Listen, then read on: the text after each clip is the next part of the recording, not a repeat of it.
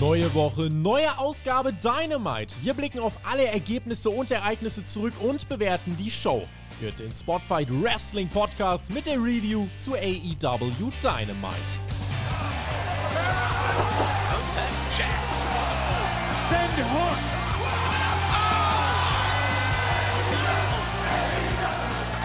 Donnerstagabend.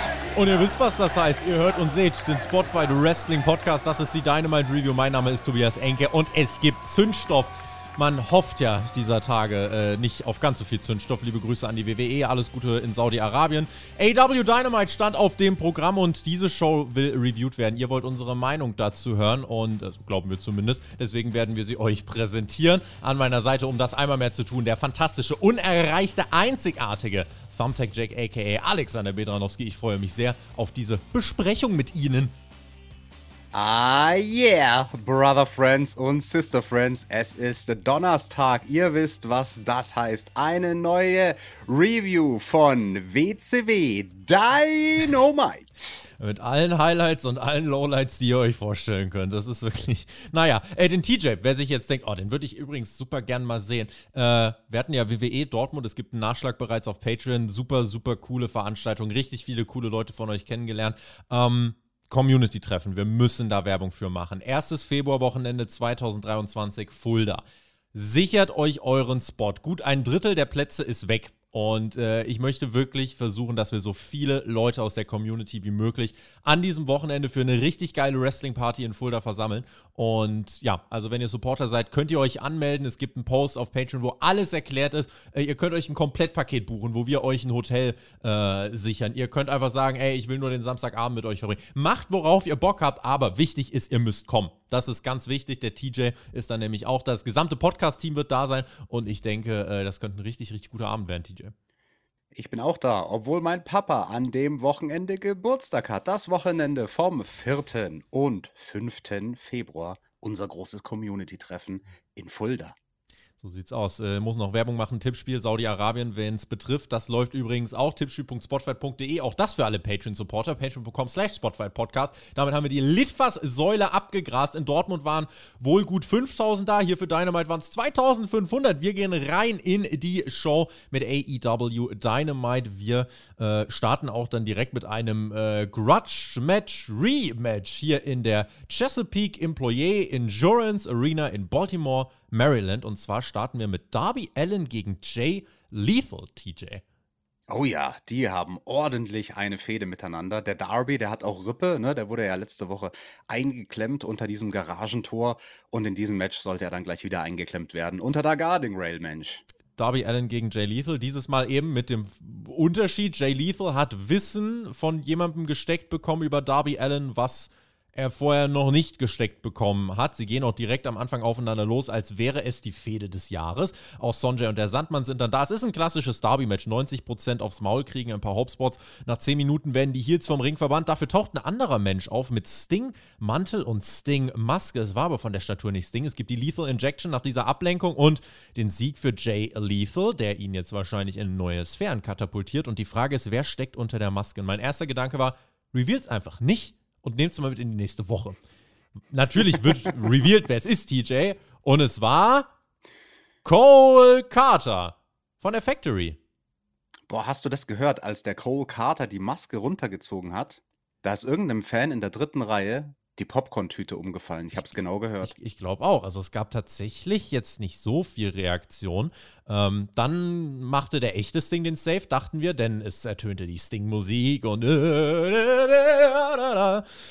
Nee, äh, denn im Ring taucht Jeff Jarrett auf, der eine große Historie mit Jay Lethal und Sonjay Dutt hat, das sagt man uns. Und der zimmert Darby Allen eine Gitarre über den Kopf. Darby blutet danach ah yeah. Und Jeff Jarrett meint, Darby, alles, was dich groß macht, ist deine größte Schwäche. Meine Familie ist seit 1946 im Wrestling-Business. Überall, wo ich bin, habe ich einen Impact hinterlassen. Ich bin zweifacher Hall of Famer, zwölffacher World Champion. Und mein Vater. Und es war original eine WCW-Promo 97.8. Es ist exakt das gleiche. Exakt das gleiche. Und ich würde jetzt auch ein bisschen auf lustig machen, TJ. Ich bin sehr gespannt. Guckt euch meine Twitter-Timeline heute an. Ihr könntet glauben, ich bin der größte Jeff Jarrett-Hater aller Zeiten. Lass mich das vorweg schicken. dass Jeff Jarrett im Jahr 2022 sich bei einem Promoter so verkauft bekommt, dass er sagt, ich gebe dir meine TV-Zeit, nötigt mir bei seiner Vita eine ganze Menge Respekt ab. Tobi, ich würde dich darum bitten, während ich hier ein bisschen brabbel, such mal deinen Tweet raus und lies den dann gleich vor. Du weißt schon welchen, den, wo du die ganzen Wrestling-Ligen genannt hast. Ja. Und während du suchst, weil du hast es da perfekt zusammengefasst, ah yeah, oder lieber, oh no, Jeff Jarrett bei Dynamite, das gibt dem Ganzen leider wirklich WCW-Vibes und nicht im positiven Sinne. Also ich kann nur unterstreichen, was du gesagt hast. Ich habe mich leider zurückversetzt gefühlt in eine Zeit 97, 98, wo er mit derselben Art Promo schon bei einer anderen Liga nicht overgekommen ist. Und was hast du da Schönes getwittert dazu? Hab, ich, einmal habe ich einen Retweet noch gesehen, das Jeff Jarrett-Debüt bei Dynamite mit Audio von einem WCW-Comeback, irgendwie 98, 99, das war sehr lustig. Ähm, nee, und tatsächlich, und da, man muss ja sagen, das Netz wurde natürlich heute auch sehr gespaltet von mir. Ich habe da, also ne, Twitter darf man wirklich nur bedienen, wenn man, äh, wenn man auch ein bisschen in der Lage ist, äh, entsprechend auch Sachen wegzustecken. Aber mir haben auch schon Leute widersprochen. Ich habe so ein bisschen die Frage aufgeworfen, Jeff Jarrett, er wird ja jetzt auch hinter den Kulissen aktiv sein. Das heißt, er wird als ähm, ne, Business Development Manager mehr oder weniger soll er Backstage ein bisschen Tony Khan auch entlasten. Es geht da um die Planung von auch Events. Und er ist aber jetzt erstmal vor den Kameras auch aufgetaucht. Das müssen wir bewerten. Das ist das, was wir jetzt in der Show davon gesehen haben. Wenn er Tony Khan Backstage ähm, entlastet, ist das gut. Da kann ich gleich noch was zu sagen. So, und zwar habe ich dann so ein bisschen die Frage aufgeworfen, okay, Jeff Jarrett ist jetzt da. Überlegen wir mal, der war ja schon in super vielen Companies. Wel welche Companies hat Jeff Jarrett wo, wirklich, wo er aufgetreten ist, wo muss man wirklich dann sagen, hat der einen Trend losgetreten, die diese Company langfristig positiv beeinflusst hat? Ich überlegt, WCW, hm, ja gut, war, war nicht so. WWF, WWE, war auch nicht so der Rieseneindruck. Game Changer Wrestling, wo er jetzt dann letztes Jahr vorlässt, na, auch nicht so wirklich seine eigene Liga. Global Force Wrestling, hm. Ja, und auch TNA, gut, dann sagen einige, war absolut eine Heel-Legende. Also, gut, wie geht's TNA heute, könnte ich jetzt mal fragen. Aber ich weiß nicht, TJ. Also, ich tue mich so ein bisschen schwer damit und das ist auch so ein bisschen der Grund, weil einige jetzt sagen, aber Jeff Jarrett, Backstage, ihr wollt immer die Entlassung für Tony Khan. Nicht mehr ist mehr. Du hast Leute wie William Regal, Chris Jericho, Arn Anderson, Pat Buck. Äh, ich könnte noch so viele andere aufzählen, die da Backstage sind, die richtig viel Ahnung haben. Ne? Tony Schiavone, Jim Ross, wie sie alle heißen. Weißt du, also ist, ist Jeff Jarrett jetzt wirklich der Business Difference Maker? Ich will ihm ja wirklich nicht unrecht. Und wie gesagt, er hat Tony Khan davon überzeugt, das für eine gute Idee zu halten, ihm hier, wir sehen kein Miro, kein Ricky Starks, sonst was für Tony Khan sagt, Jeff Jarrett, das ist der Mann, den ich jetzt im TV zeigen möchte. Wie, wie smart ist diese Entscheidung? Well, der Maxter, der würde an der Stelle jetzt sagen, Jeff Jarrett ist ein fantastischer Businessman. Der wird ausmarken. ah, yeah. Ah, yeah. Der Maxter würde ausmarken. Nein, also ich, also ich freue mich ja für jeden, der da ausmarkt und für den Jeff Jarrett irgendwie ein Held der Kindheit ist, weil er damals halt WCW-Zuschauer war. Untergehen ähm, hat. Alles gut. Aber wie du schon gesagt hast, also die Erfolgsbilanz, wo Jeff Jarrett hingeht, da wächst kein Gras mehr. Das ist eigentlich immer so die, die, der, eigentlich der Katastrophenknopf, so ein bisschen Scheiße. Wir wissen, Jeff Jarrett verpflichten. Wir wissen nicht mehr, was wir machen sollen. Es ist irgendwie, ich finde ich find das bitter. Ich habe auch schon die Reaktion bekommen, auch die Seite wollen wir natürlich darstellen. Einige haben gesagt, ey, super, Top-Fehde jetzt mal wieder für Darby Allen. Der hat endlich was zu tun und beim Pay-Per-View gibt es ein Match mit Sting und Darby Allen gegen Jeff Jarrett und Jay Lethal und da darf dann Sting den Pin holen. So. Okay, wahrscheinlich ist das dann im Endeffekt auch gar nicht so schlimm und ich sag mal so, das ist jetzt unsere erste Reaktion. Wenn Jeff Jarrett jetzt jede Woche im TV auftritt, dann seht ihr mich irgendwann mit ganz vielen Pickeln hier vor Stress sitzen. Wenn er jetzt wirklich mal so ein, zwei, drei Wochen am Start ist, okay. Wo halt eben mein Problem liegt, ist halt, er kommt hier vor die Kameras und labert wirklich exakt dasselbe, was er immer labert. Wo ich mir dann schon denke, wa warum muss ich das im Jahr 2022 nochmal sehen? Das hatte ich in den letzten Jahren schon nie nachhaltig irgendwo overgebracht. Warum musst du mir jetzt mit deinem Vater jetzt nochmal erzählen und NWA und hast du nicht gesehen? Ja. ja, weiß Meine nicht. Familie ist damals vor 75 oh. Jahren barfuß im Winter 20 Kilometer ja. zum Ring gelaufen, durch den Schnee. Mhm. Ja. Äh, Jay Lethal, das Match gegen Darby Allen haben wir jetzt unterschlagen, aber war halt im Endeffekt genau das, was, ähm, was wir zu erwarten hatten. Und ansonsten Jeff Jarrett. Ich bin gespannt auf seine Backstage-Arbeit, inwiefern AEW unter ihm besser wird. Ähm, Frage, schicken wir ihn in den Recall, TJ? Wollen, wollen wir ihn nochmal anrufen? Von mir muss ich leider sagen, Jeff Jarrett kriegt ein Nein. Oh nee, also Recall für Jeff Jarrett gibt's von mir nicht, obwohl er ja gut singen kann. Oder war das dann doch der Road Dog? Hm. Aber eine Frage würde ich stellen, apropos WWF.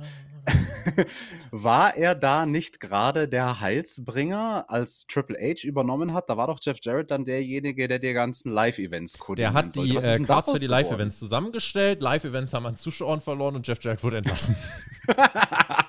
QED. Das, das war vor ein paar Monaten. Dann hat er noch beim SummerSlam Special Guest Referee gespielt und dann war er weg.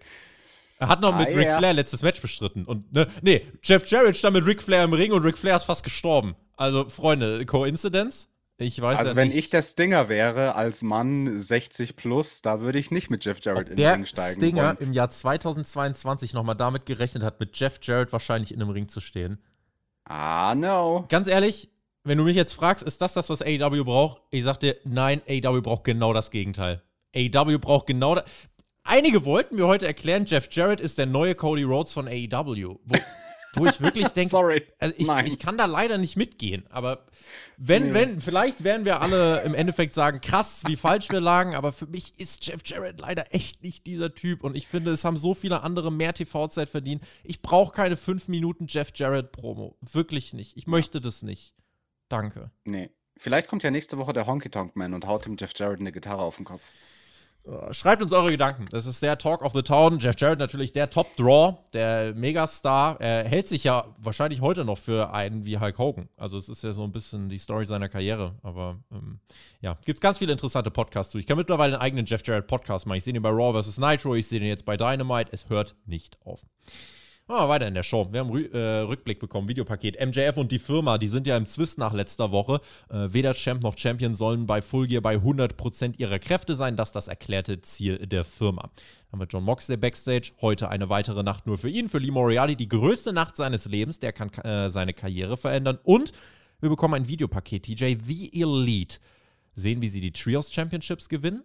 Und dann hat jemand im Schnittprogramm gesagt, äh, die Die Elite. Und es war nicht Matt Hardy wahrscheinlich, sondern es war der Cutter, der sie weggeschnitten hat. Auch hier teasen wir nach der letzten Woche weiter. The Elite steht vor dem Comeback.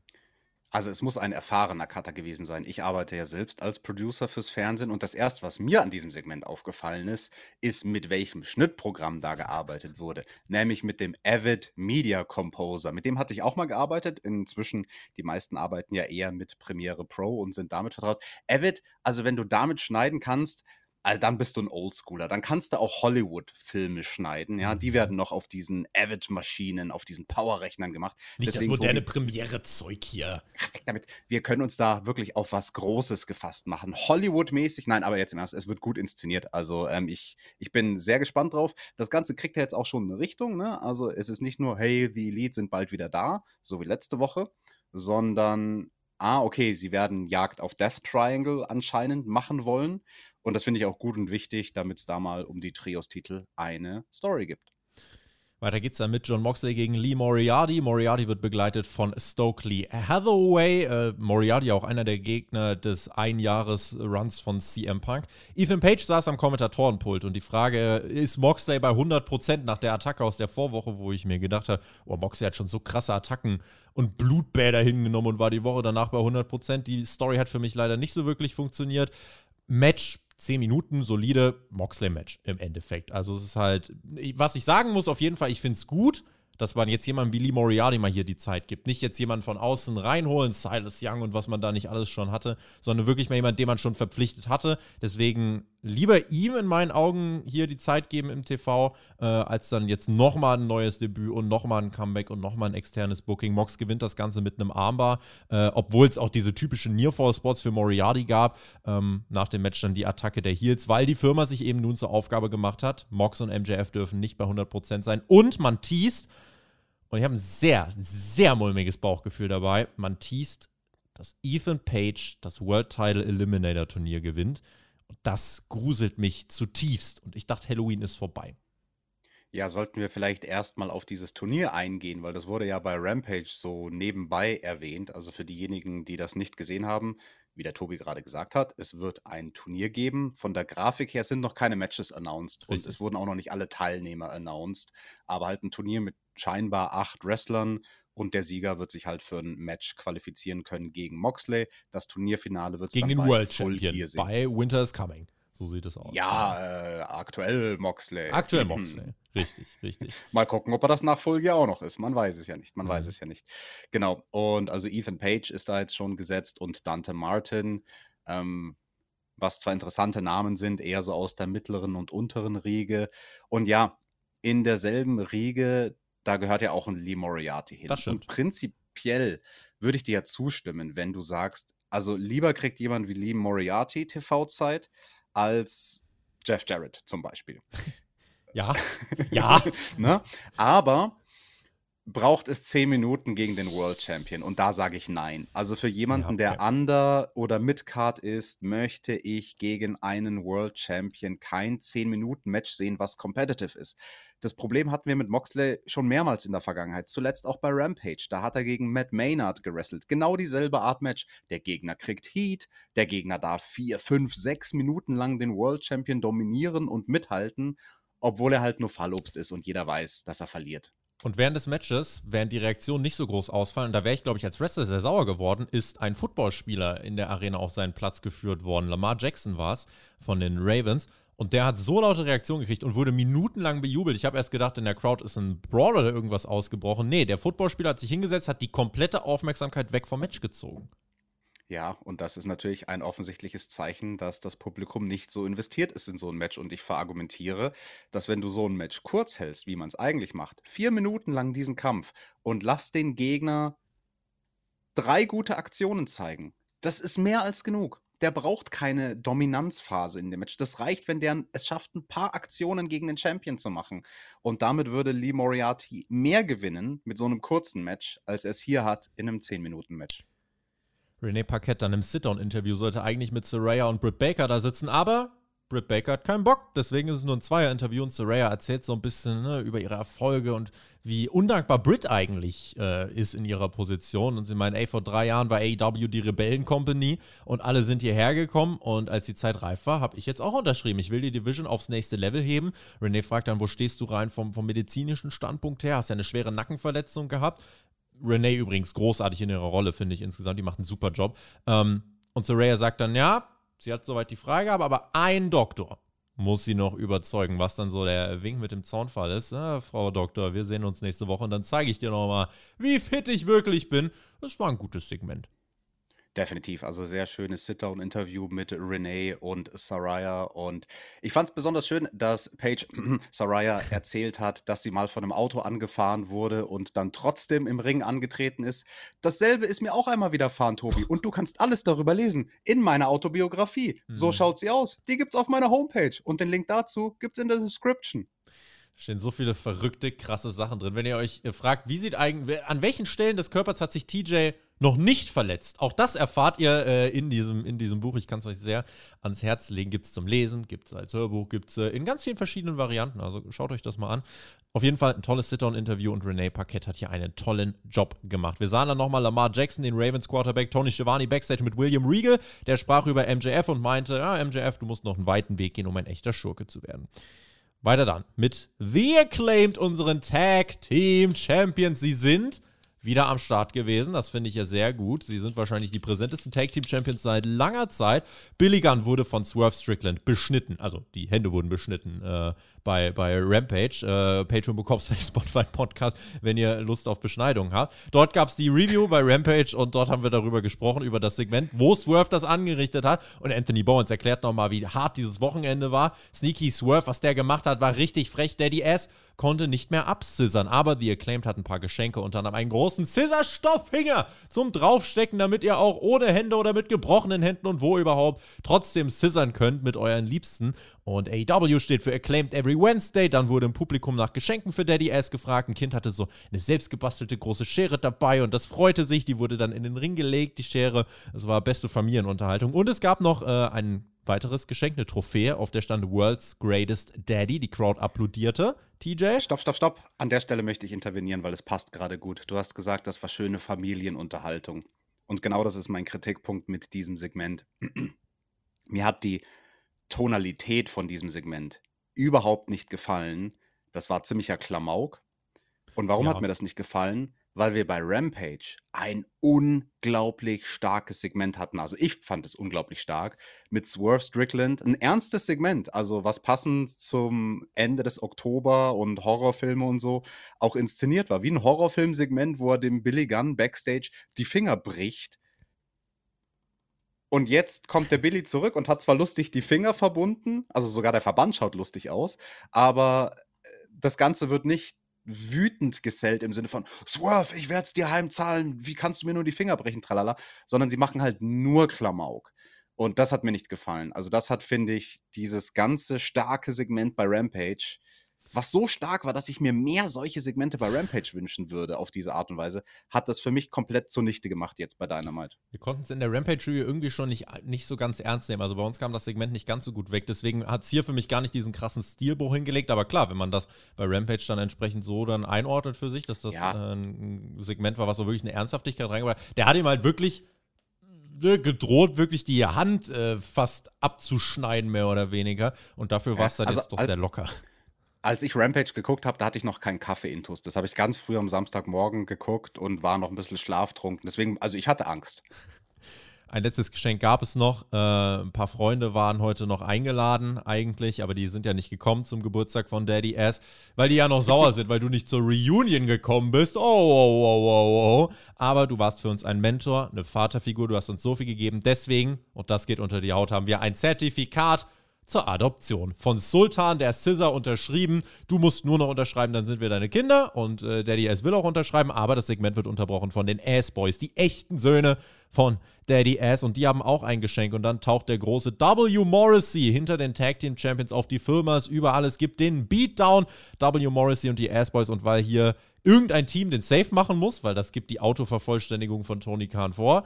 Kommt natürlich jetzt FTA heraus, die jetzt bei Wardlow und Samoa Joe geholfen haben. Jetzt helfen sie The Acclaimed. Ähm, und posieren dann auch mit den Titeln. Das wäre ein toller Aufbau für FTA gegen die Acclaimed gewesen, aber beim Pay-Per-View bekommen wir ja Acclaimed gegen Swerve in Our Glory. So dass ich hier so ein bisschen ordnen musste. An sich fand ich das alles okay immer noch. Also ich finde es auch immer noch gut, dass die Tag Team Champions präsent sind. Das war nicht immer so. Aber der Aufbau, was in welcher Reihenfolge passiert, ähm, ist vielleicht noch nicht. Jeff Jarrett wird es selbstverständlich besser machen. Ja, das ist ja noch nicht in Stein gemeißelt mit dem Pay-Per-View. Da sind doch noch ein paar Wochen hin. Nee, da das ist schon, das Match ist angekündigt worden bei Rampage. Ja, ja, aber Matches, die angekündigt wurden, da kannst du ja dann noch jemanden hinzufügen und dann machst du einen Triple Threat draus und dann sind FTR doch drin. Ich habe noch Hoffnung, aber ich weiß nicht, ob die berechtigt ist. Hm. Wahrscheinlich hm. nicht. Und ähm, ja, nächste Woche wird es ja dann auch ein Match geben mit diesen beteiligten Acht-Mann-Tag-Team-Match, ne? Und äh, ja, Warum Swerve in Our Glory im Tag Team Match, wenn man FTR haben könnte? Warum W. Morrissey? Warum? Okay, oh, S-Boys. Ja, das auf jeden Fall. Der attackiert alle, hat aber keine Matches. S-Boys verstehe ich ja noch, das macht ja durchaus Sinn, weil der Papa ist ja, also eigentlich ist da noch zu wenig thematisiert worden in die Richtung. Aber, ne, ansonsten ähm, war es aber als Segment mal eine gute Abwechslung. Es war, wie gesagt, so eine Familienunterhaltung. Ähm, und es ist okay für die Acclaimed, die ja wirklich jetzt auch mehr durch diese Segmente in den letzten Wochen over gekommen sind, nicht nur über die Matches. Und ich denke, damit stechen sie schon nochmal heraus, weil wenn sie jetzt einfach jede Woche ein gutes Match hätten, so what. Aber durch die Segmente, finde ich, bleibt da noch ein bisschen mehr hängen. Aufbau ist ein bisschen wirr, aber ich glaube, es wird dann relativ safe den Split geben, wahrscheinlich beim Pay-Per-View. Und danach kriegen wir FTA gegen ähm, The Acclaimed. Britt, Hoffentlich. Britt Baker ist Backstage bei Tony Schiavone. Und sie sagt, das ist mein Interviewer, mein Interview, meine Zeit, meine Welt. Zu viel Verschwörung, die mich hier umgeben hat, deswegen habe ich da überhaupt keinen Bock mehr drauf. Jamie Hader juckt in den Fingern, die will einfach nur catchen und Britt sagt auch, ich will catchen. Freitag bei Rampage soll sich irgendein anderes Frauenteam finden. Normalerweise rennt ja jetzt hier Team X rein und unterbricht wenigstens das Segment. Hier ist einfach nur, ja, wir wollen irgendein Match bei Rampage. Spoiler, es sind Madison Rain und Sky Blue. Und es gab bei Rampage ein Match von Madison Rain gegen äh, Ty, äh, Ty Conti ratingsmäßig leider ein absoluter Killer gewesen. Also wirklich richtig, richtig mies abgeschnitten. Match war auch echt nicht gut. Ähm, deswegen weiß ich jetzt nicht, also inwiefern Madison Rain und, und äh, Sky Blue gegen Britt Baker und Jamie Hater da so eine tolle Ansetzung ist. Aber es sind mal zwei größere Namen Jamie Hater und Britt Baker, die dort ein kurzes Showcase kriegen werden. Okay. Aber ähm, ja, war sehr random aufgebaut jetzt im Endeffekt. Zeit für Judas. Die JAS ist da. Chris Jericho ist sauer, disste Lamar Jackson. Und der Gegner von Jericho war, und das ist tatsächlich nochmal Also hättet ihr ein Wrestling-Promoter aus dem letzten Jahrzehnt auch nicht geglaubt, AEW ergreift wirklich jetzt klar Partei und stellt sie auf eine Seite, denn der Gegner von Chris Jericho ist, welcome back, Boom Boom Colt Cabana. Boom Boom. Den habe ich auf der Gamescom gesehen. Und ähm, das war der Gegner für diese Open Challenge. Und natürlich, das muss man jetzt ganz klar sagen, die Elite steht vorm Comeback. Colt Cabana, der in der Zeit von CM Punk kein einziges Mal bei Dynamite so wirklich zu sehen war, ist jetzt wieder zurück. Ergo, man sendet ein ganz klares Signal. Man hätte das einfach, man hätte Colt Cabana Rampage-Matches geben können, Dark Matches, Dark Elevation. Nein, man gibt ihm ein prominentes Match gegen Chris Jericho bei Dynamite. Das ist ein ganz, ganz klarer Mittelfinger an CM Punk. Es gibt ein paar Wechselgesänge, habe ich gehört. Cold Cabana, CM Punk. Und wir sind Mitte November, 23. November, glaube ich, äh, werden wir in Chicago sein. Ich bin sehr gespannt auf die Crowd-Reaktion. Ähm, weiß nicht, ich hätte das vielleicht jetzt nicht so gemacht, aber bin ja auch nicht der Promoter. Aber ansonsten, ich war überrascht davon, wie klar man Partei ergriffen hat. Und ähm, ja, ist dann jetzt eben ganz klar auf der Seite von Cold Cabana und der Elite. CM Punk to WWE confirmed der Account WrestleVotes, ein Insider auf Twitter, also der auch äh, regelmäßig News schon vorab droppt, hat gesagt, dass Colt Cabana der Gegner in dieser Open Challenge war, hat, hat man in Stamford mitbekommen. Weil das ist, wie gesagt, das ist der, also AEW streckt jetzt wirklich auch den Mittelfinger zu Punk aus, so wie er es auf der Pressekonferenz gemacht hat. Ähm, fair enough. Und eigentlich sind es ja die Wrestler, die immer die Brücken einreißen. Hier ist es jetzt auch zur Abwechslung mal die Company, die relativ deutlich sagt, Bro, vergiss es so, nö, Colt Cabana, ist ein guter Typ. Und ähm, deswegen CM Punks Rückkehr zu WWE ist mit diesem Auftritt von Cold Cabana wahrscheinlicher geworden. Wie gesagt, ob ich das als Company gemacht hätte, sei jetzt dahingestellt, aber ja. Ähm, wir bekommen ein Match, was im Endeffekt, also äh, ja, fürs knackige neun Minuten sind. Cold Cabana auch wirklich emotional berührt, als er rauskommt. Macht auch gar nicht so viel Comedy-Shit, sondern ist wirklich einfach ernst. Der will catchen. Es gibt einige Nearfalls für ihn, äh, die aber in der 2500 Mann großen Crowd jetzt nicht so viele gekauft haben. Danny Garcia und Jake Hager wurden auch attackiert. Die haben ordentlich was trotzdem einstecken müssen. Und Jericho dachte sich, heute besiege ich mal wieder jemand mit dem Codebreaker, denn äh, der ging heute durch. War in den letzten Wochen immer mit Air Codebreaker Kickout. Heute war es Codebreaker, nicht mal ganz mit R. Äh, es braucht keinen Judas-Effekt gegen Cabana und Chris Jericho verteidigt in neun Minuten seinen Ring of Honor World Championship-Titel. Ist ja auch nur der Cold Cabana. Da kann man auch mal mit seinem sekundären Finishing-Manöver gewinnen. Und ich fand das aber schön gesellt von Boom Boom, also wie er da seitlich in den Codebreaker reinfällt. Paar Gedanken zum Match. Äh, Cabana hat vor der Werbepause seinen Chicago Skyline probiert. Das hat nicht geklappt, weil beide das Gleichgewicht verloren haben. Also Cabana sitzt dann daher auf dem Top Rope mit dem Gegner auf seinen Schultern. Da war Daniel Garcia sehr, sehr stark darin, direkt dorthin zu springen, weil die beiden sind dann wirklich aus dem Ring gepurzelt mhm. und das hätte auch hässlich enden können. Aber Garcia hat zumindest versucht, ein bisschen was von Jerichos Landung abzufangen. Und ja, der Cabana, der ist dann recht äh, unsanft rausgeflogen. Und am Ende hat Cabana so einen neuen Move gemacht, den haben die Kommentatoren dann auch versucht overzubringen. Oh, sein großer neuer Submission-Move. Im Prinzip wie so ein umgedrehter Boston Crab also eigentlich wie eine umgedrehte Walls of Jericho. Also der Gegner liegt genauso, wie man es kennt beim Boston Crab, aber der Wrestler selbst schaut in dieselbe Richtung wie sein Gegner. Und das war ein bisschen so ein Move, wo ich mir gedacht habe, okay, da versuchst du jetzt das Rad zu erfinden und versuchst aber dabei irgendwie rückwärts Fahrrad zu fahren. Also wirklich effizient war das Ganze nicht. Da habe ich mir gedacht, naja, mhm. nur weil es noch keiner gemacht hat, ist nicht jeder Move eine gute Idee. Nach dem Match will die JAS erneut den Ring of Honor Announcer Ian Riccoboni attackieren. Seine Brille wird zertrümmert. Claudio Castagnoli springt nach draußen und nach und nach kommen Faces, Heels, JAS, Blackpool Combat Club. Es gibt einen großen Brawl auf der Stage, bis die Security das aufbricht. Die Teams fäden jetzt schon seit längerem. Ja, wir sind jetzt wieder an so einem Nullpunkt angekommen, so ein bisschen. Ne? Also wir hatten jetzt ein paar Matches ja. und jetzt sie halt wieder. Ja, die standen da ja schon in dem großen Doppelkäfig bei Blood and Guts. Also darf man ja auch nicht vergessen, dass es das eigentlich schon gab. So ein Ja. Match, was normalerweise eine Fehde beendet, war hier der Auftakt zu einer Fehde, die irgendwie niemals enden wird. Moxley ist schlau, der hält sich jetzt inzwischen raus aus diesem ganzen Quatsch mit der Jericho Appreciation Society. Wo das hingehen soll, ich habe ja keine Ahnung. Naja, wahrscheinlich irgendein Match bei Full Gear, um die Card zu füllen. Oder natürlich auch Death Before Dishonor. Ich glaube, Chris Jericho gegen Claudio Castagnoli könnte dort nochmal ein Match sein. Das äh, will man ja auch wahrscheinlich verkaufen. René Paquette mit Death Triangle Backstage. Es geht darum, Double Champ zu werden heute für Ray Phoenix. Er kann den All-Atlantic-Title gewinnen. Ähm, statt aber jetzt eine Fehde um ihre Trios-Titles aufzubauen oder sich irgendwie um diese Titel zu kümmern. Alle wollen eigentlich nur Double Champion werden. Also für alle ist eigentlich nur das Ziel, einen anderen Gürtel noch zu holen. Und Pac sagt dann zu Phoenix: Hier, setzt den Hammer ein, denn das wird dann der Hammer. Gucken wir mal, ob das dann passiert ist. Zu dem Hammer, da haben wir letzte Woche nämlich vergessen, das zu erwähnen bei dem Stimmt. Match, dass es da einen kurzen Moment gab zwischen Pac und Phoenix, wo Phoenix nicht wollte, dass der Hammer eingesetzt wird. Da habe ich direkt, Tobi, nach unserer Podcastaufnahme letzte Woche, noch bevor der Podcast überhaupt online war, habe ich einen Anruf gekriegt von Oh. unserem neuen Podcaster, von dem Flo, den ihr exklusiv auf Patreon hören könnt. Und der hat mir direkt gesagt, äh, warum habt ihr das nicht erwähnt? Und dann habe ich ihm gesagt, Flo, wir haben es irgendwie vergessen. Ist auch keinem in den Kommentaren aufgefallen. Also scheinbar ist es keine so große Sache gewesen. Aber gut, dass wir es diese Woche äh, acknowledged haben, geht der Finger hoch. Ähm, gucken wir mal, ob er heute den Hammer einsetzen will.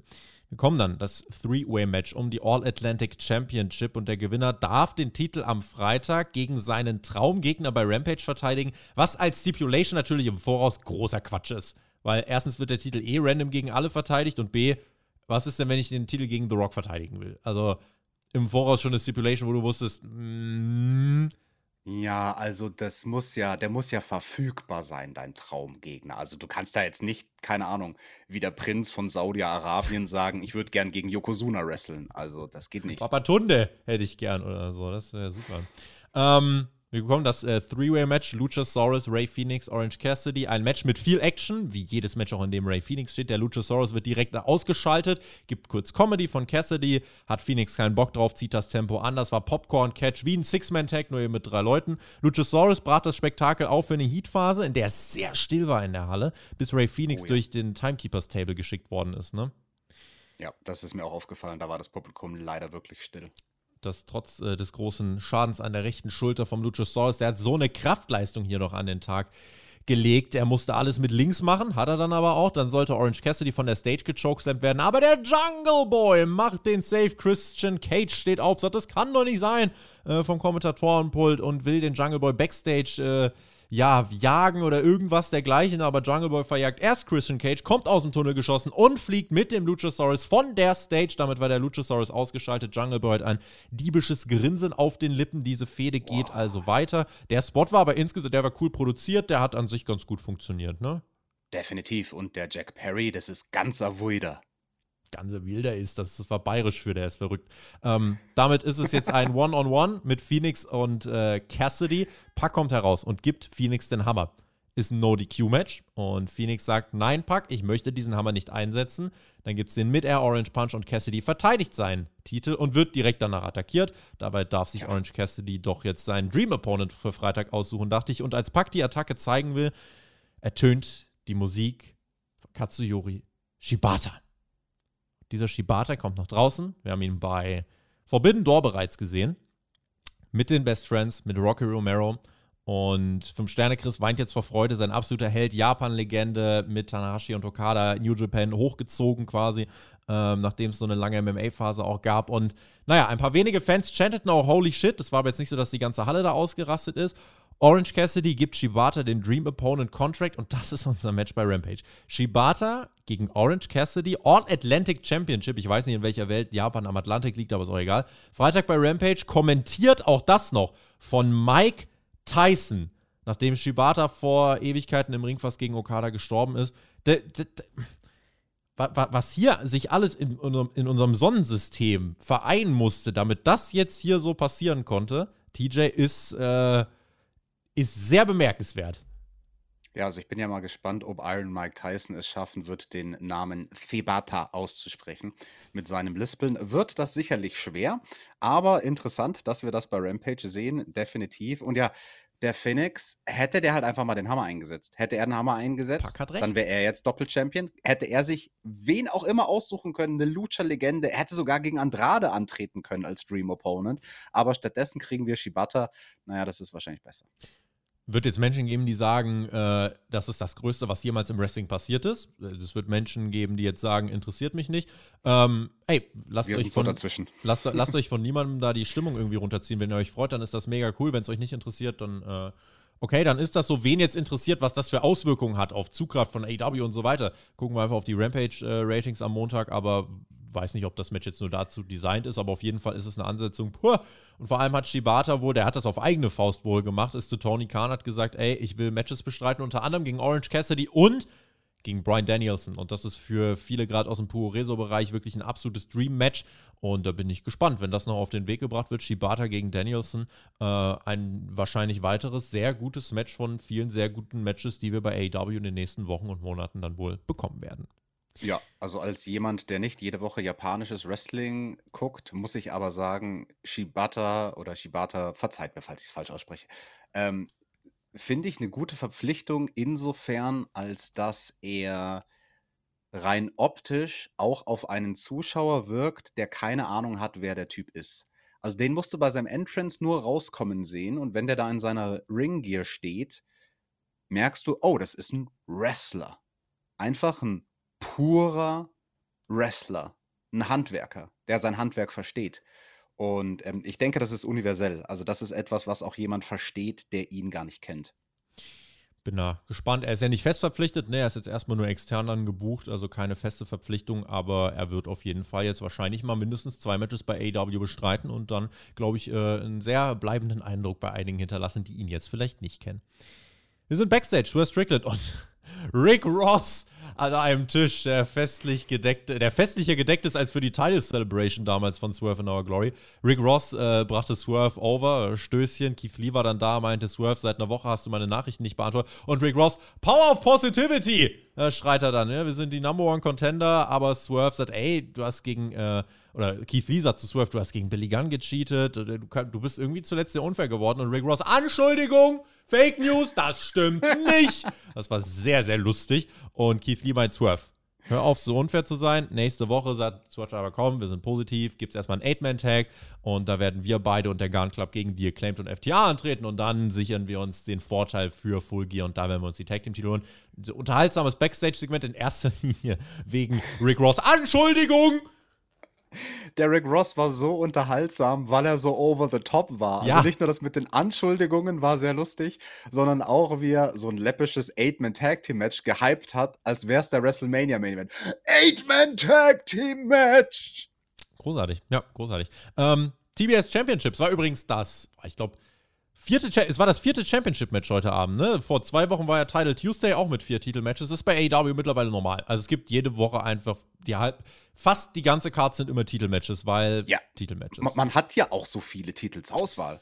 Das bekommen, ist der Vorteil, Tobi. Wir bekommen Marina Shafir, die darf es nochmal versuchen gegen Jade Cargill. Shafir hat Matches bei Dark gewonnen und spannender als das Match, was jetzt kommt, ist eigentlich wirklich mal die Frage, was geht bei AEW Dark ab, TJ? Weil wir haben ja früher haben wir mal so einen Rundown gemacht, immer was passiert denn da eigentlich bei AEW Dark? Freunde, ich mache euch jetzt hier exklusiv den Rundown der aktuellen Dark Card, TJ. Was sagst du denn dazu? Ja, wollen wir? Ja, ich bin gespannt, weil irgendein Match davon habe ich sogar gesehen. Oh, ich weiß also, nicht mehr welches. Wir hatten Danhausen, der gewann gegen John Cruz in viereinhalb Minuten. Das habe ich gesehen. Sehr er hat ihn verflucht und dann mit einem Submission zum Aufgeben gebracht. Guillotine in ein DDT steht hier, viereinhalb Minuten. Die Embassy. Dann war das ein anderes Match. Die Embassy, Brian Cage und die Gates of Agony, Bishop Korn und Tao Leona mit Prince Nana gewinnen gegen Fuego del Sol und Waves and Curls. Das sind Jalen Brandon und Trayvon Jordan.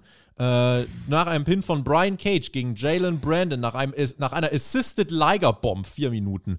Nyla Rose besiegte Leva Bates in einer Minute.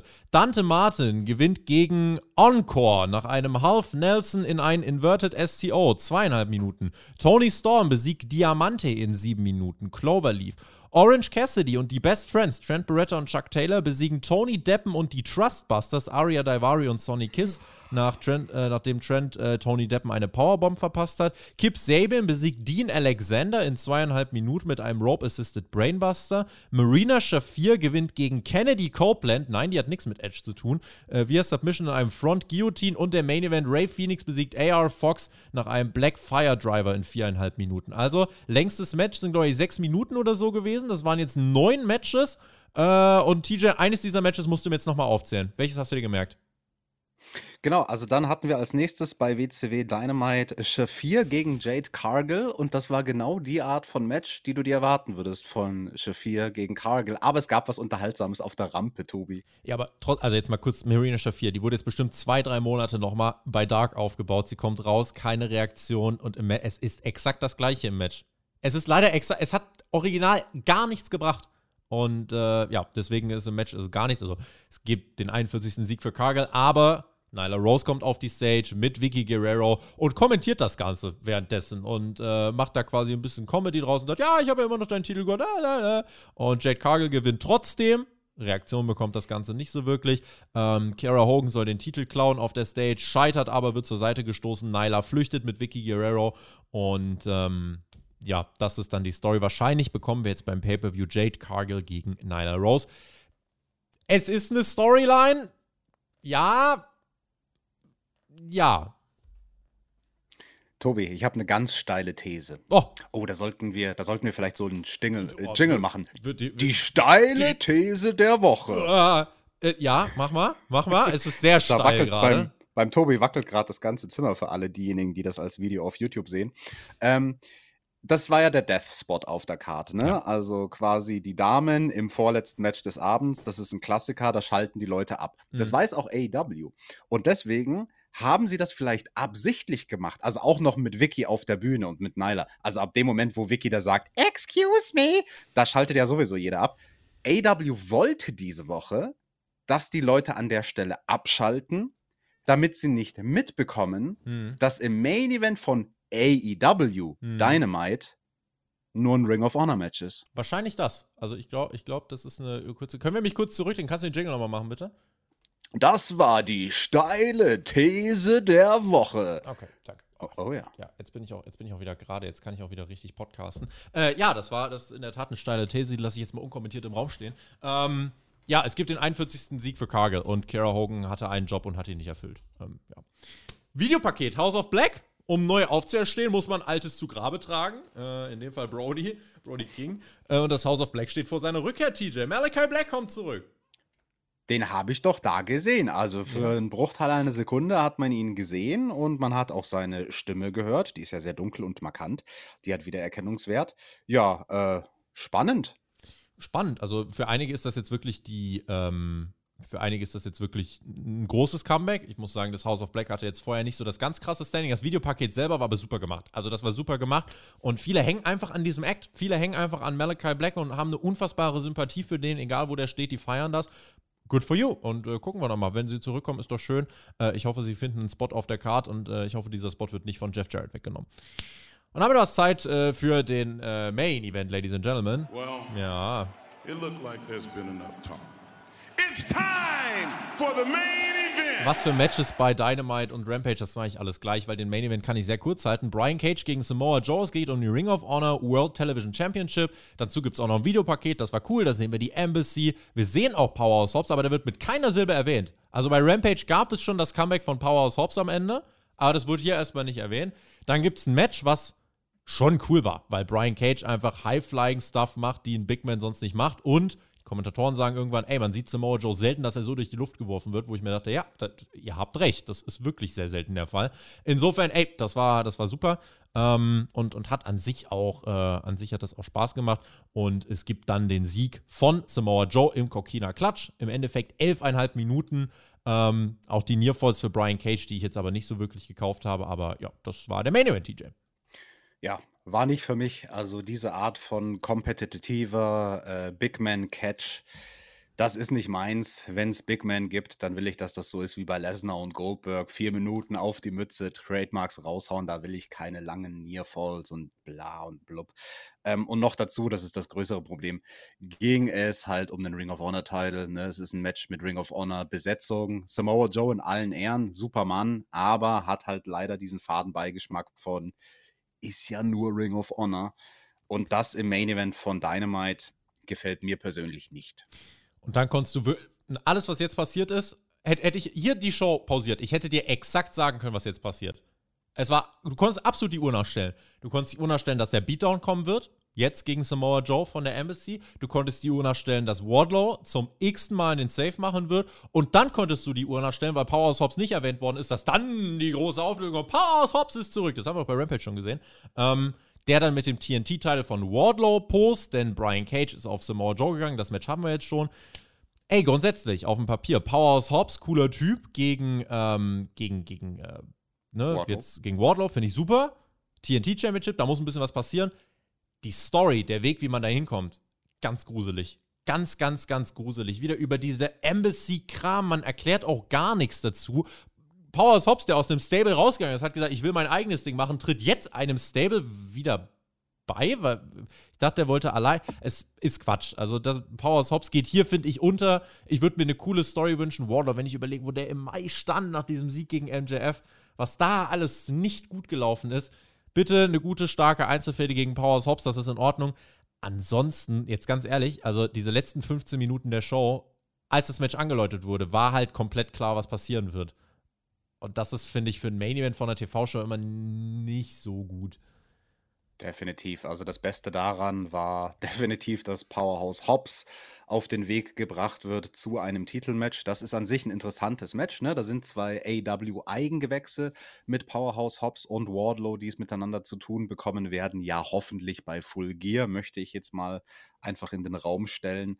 Aber eine große Fehde wird es da halt nicht geben. Also wir haben jetzt nur noch wenige Wochen bis zum Pay-Per-View. Das Match ist eigentlich, also das ist nur noch ähm, Formsache, dass das announced wird, wahrscheinlich irgendwie bei Rampage oder so. Und dann sehen wir halt klassisch dein, deine ein, zwei Backstage-Segmente, wo die beiden sagen, Wardlow, ich werde dir auf die Mütze hauen und den Titel wegnehmen. Und Wardlow wird sagen, nein, Hobbs, ich werde dir auf die Mütze hauen und meinen Titel verteidigen. Mhm. Und dann gibt es irgendwie noch ein Techtelmechtel im Rahmen von irgendeinem Aufbau-Squash-Match.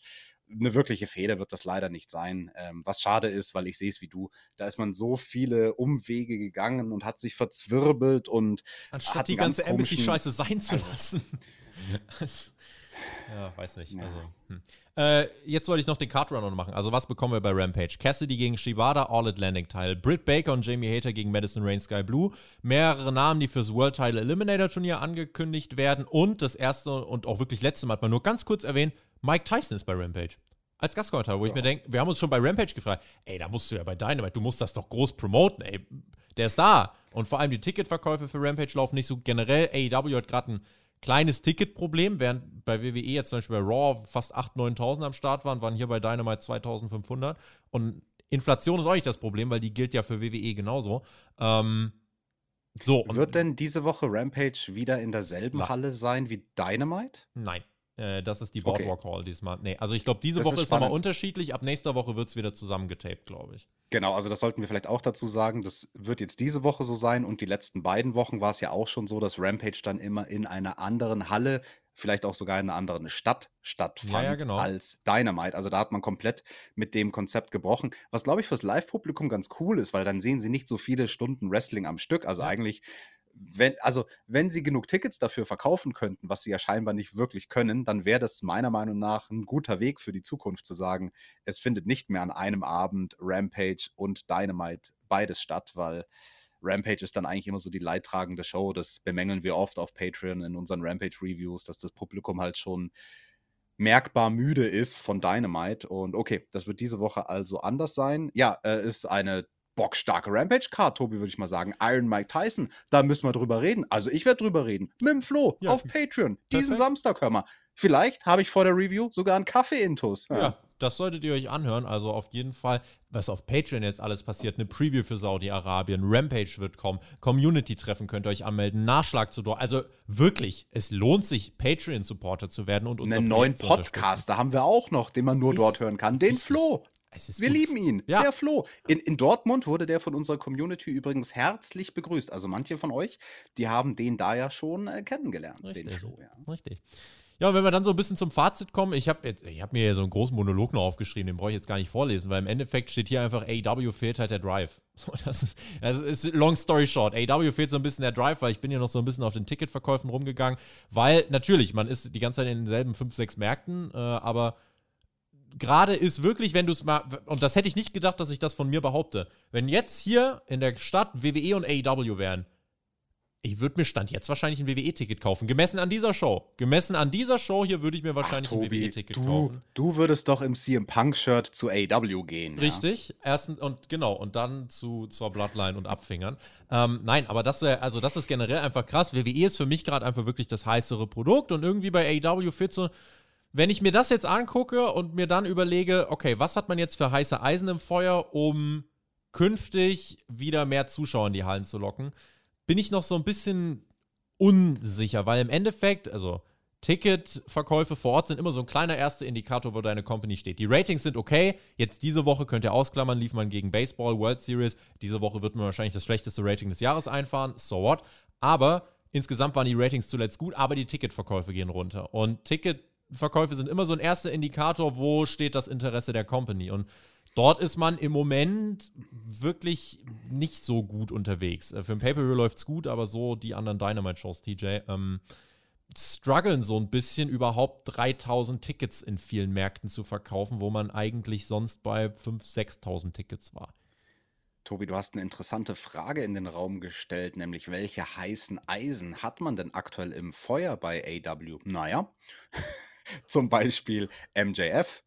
Den hat man bei dieser Show jetzt nicht gesehen. Also das möchten wir der Vollständigkeit halber vielleicht auch nochmal erwähnen. Ob das so gut ist, relativ kurz vorm Pay-per-View, den Star, der eigentlich gerade am besten gepusht wird, mal eine Woche lang nicht zu bringen. Also bin ich auch kein Fan von. Äh, Ne? Früher, früher, da war alles besser, ja. Also zur Attitude-Era-Zeit, da hättest du, keine Ahnung, wenn The Rock und Austin gerade die Rakete aufgebunden bekommen haben, dann hätte man die nicht eine Woche lang pausiert im Programm, außer man hätte gemusst. Was war denn los? Hatte der MJF irgendeinen Family Emergency oder was? Warum war der diese Woche nicht da? Pause gemacht, keinen Bock gehabt. Kein Bock. Ich habe keinen. Bock. Tobi, ich habe auch keinen Bock auf ein langes Fazit, deswegen mache ich es ganz kurz. Das hier war WCW Dynamite mit einem Ring of Honor Main Event. Und damit machen wir den Deckel drauf auf diese Review. Ich bin sehr gespannt auf eure Kommentare in dieser Woche. Wir polarisieren, wir wissen das, aber lasst euch bitte nicht den Spaß am Catchen nehmen, sondern äh, supported Wrestling, so wie wir das tun. Und ähm, ja, dann würde ich sagen, machen wir damit unseren Deckel drauf, unseren Haken dran und verbleiben mit GW Genieß Wrestling. Ich drücke aufs Knöpfchen und der TJ schickt euch nach Hause. Ähm, und ich hätte jetzt fast auf den Jeff Jarrett-Theme-Song gedrückt, ne? Komm, komm ich, ich spiele euch einmal kurz den Jeff Jarrett. Das war der Jeff Jarrett-Theme-Song 1900. 98 bei der WWF. Ist da, TJ, ist das nicht großartig? Lass laufen. Liebe Leute, es verabschiedet sich Team T Double J T. So sieht es nämlich aus. Ich muss den Song leider wegmachen wegen Copyright und so, deswegen. Äh, Scheiß äh, Copyright gedöns. Jetzt müssen wir nochmal naja, kurz labern, bis ich hochfahren kann, TJ. Das war Dynamite, Daumen hoch, Kommentare und so, ne? Ihr wisst Bescheid. Alright, Brother Friends und Sister Friends, es verabschiedet sich Team Double J, ah yeah, T. TJ Double RJT. Double R? Dynamite. Double T. R Fox.